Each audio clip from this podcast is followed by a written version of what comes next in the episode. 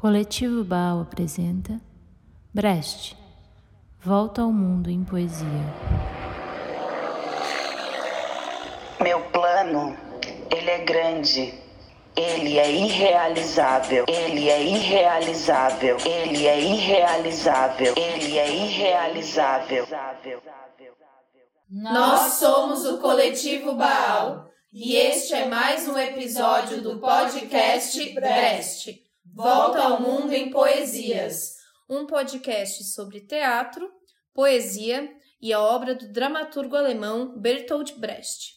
Você já sabe quem nós somos? O coletivo Baal existe há nove anos e é voltado às pesquisas e criações baseadas na obra de Bertolt Brecht. E este podcast foi uma maneira que encontramos de dar continuidade ao trabalho do coletivo em tempos de teatros fechados e surgiu como uma nova estratégia de criação artística em meio à pandemia.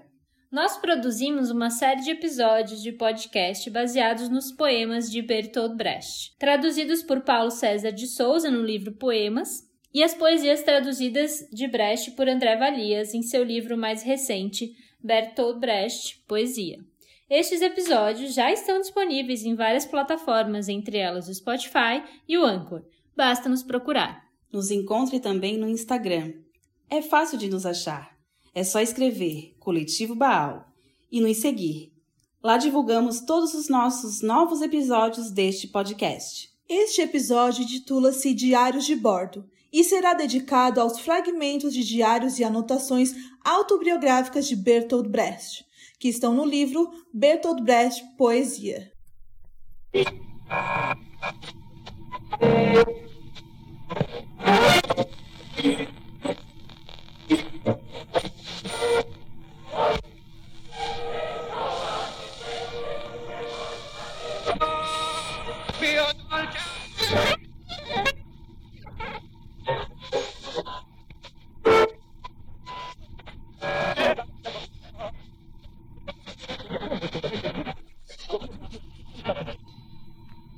19 de outubro de 1916. Quando se fica sozinho durante três anos, teme-se a própria voz. Mas quando se tem alguém que pode escutar bem, a gente se torna extravagantemente falante. A gente se fortalece quando está só, e a melhor relação com as pessoas é o mais distante. Quando se está sozinho durante cinco anos, não se consegue mais falar e se adoece. Agora estou sozinho há quatro anos. A tempestade continua. Ontem e anteontem. Estou sentado no meu quarto. Por conta das minhas câimbras no coração, o doutor me disse que devo ficar de cama. Não vou para a cama. Lá é que se fica doente. Sento-me à escrivaninha de manhã, ao meio-dia, de noite, Está sempre meio escuro, sempre há vento, e vejo o dia crescendo e as árvores desnudas da alameda, em frente à janela, lutando contra a tempestade. Também não durmo durante quase toda a noite. E olho para fora. Estou cheio de escuridão, mas não consigo trabalhar. Não consigo trabalhar, mas às vezes eu penso na menina que mora na Gartenstrasse e que, principalmente, tem os olhos quietos, que são belos e espertos e nos quais eu sou um tigre. E a tigresa possa mais do que o leão.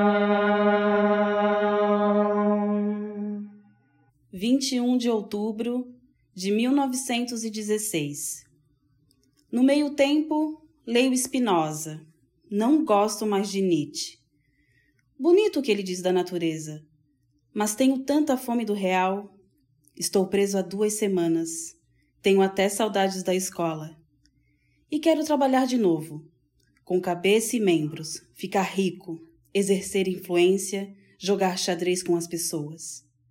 Sei escrever. Posso escrever peças de teatro melhores do que as de Hebel mais selvagens do que as de Vedequim. Sou preguiçoso. Não consigo me tornar famoso.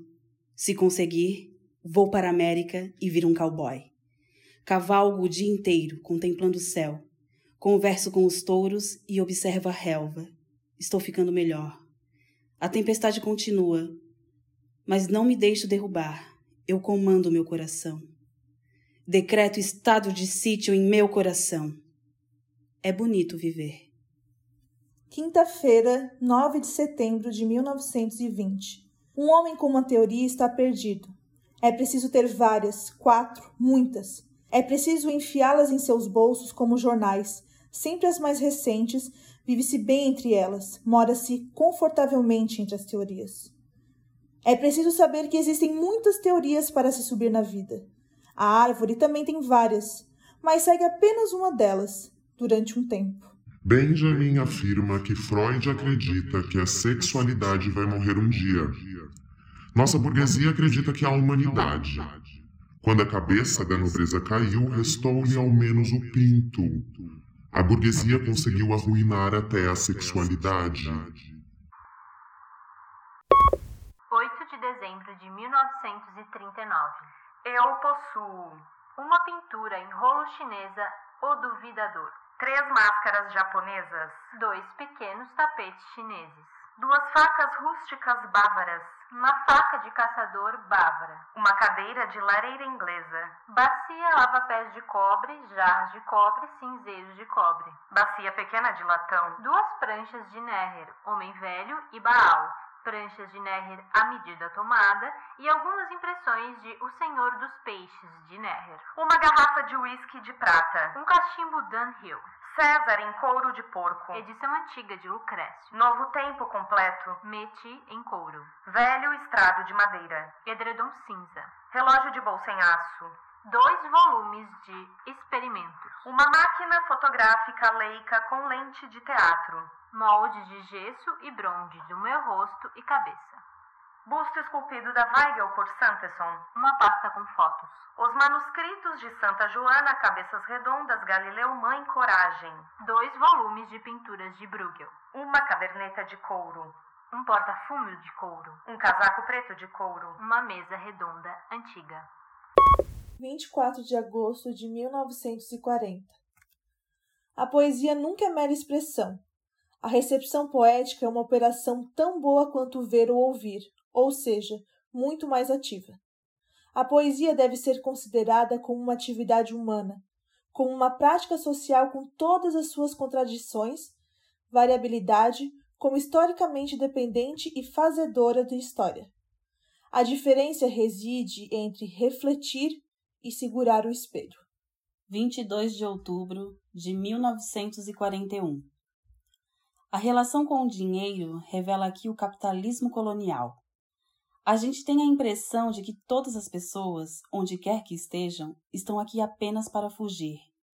Elas estão nos Estados Unidos apenas para ganhar dinheiro. É um teatro nômade, de pessoas em trânsito para pessoas que perderam o caminho. Time is money. Os tipos são montados já prontos. Os ensaios são puro trabalho de montagem não se vive nas colônias. 25 de abril de 1941. Os meus dois meios de produção, os charutos e os romances policiais ingleses, estão se esgotando e precisam ser racionados.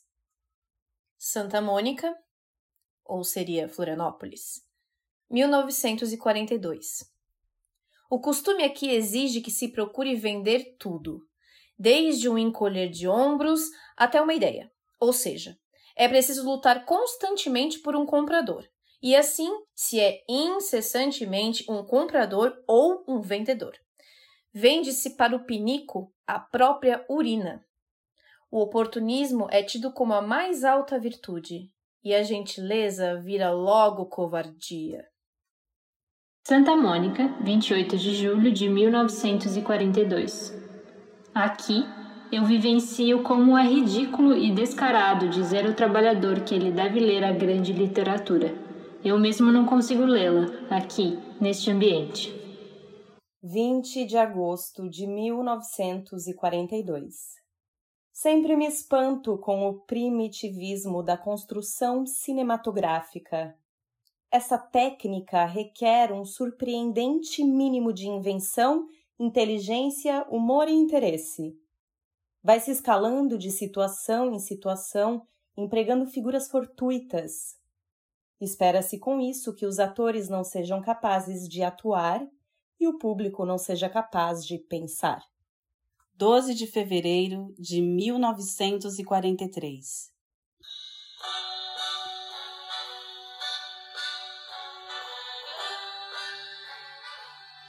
Chego a New York.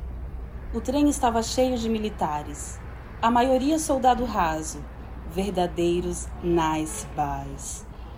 De muito boas maneiras, jogando cartas, bebendo refrigerante e cerveja, ouvindo música de rádio, desligando o aparelho imediatamente quando chegavam notícias.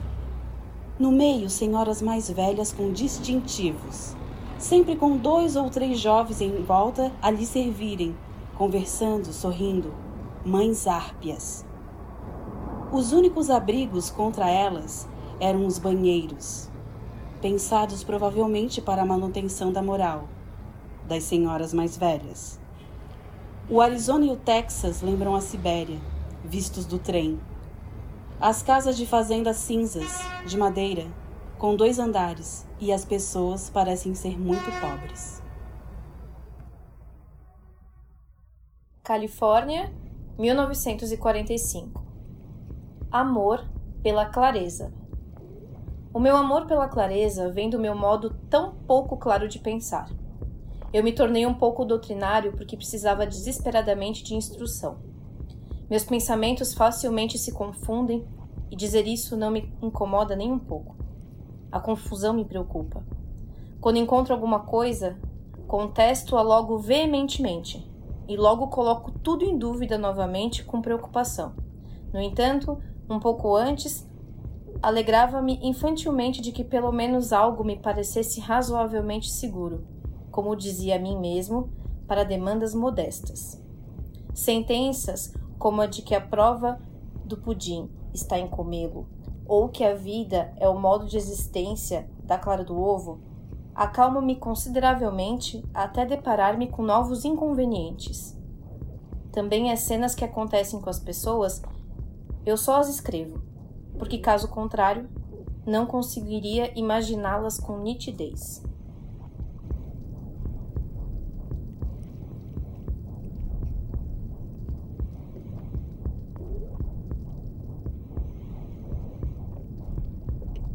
Brecht trabalhava numa montagem de A Vida de Galileu e pensava em escrever A Vida de Einstein, quando seu corpo chegou ao limite. Morreu em casa às 23h45, em 14 de agosto de 1956. Suas últimas palavras teriam sido: Deixem-me em paz. No testamento, Brecht pediu a Helene Weigel que se certificasse de sua morte ela contratou para isso um patologista que cortou a artéria femoral direita de seu marido. Ele deixou ainda instruções precisas para seu funeral.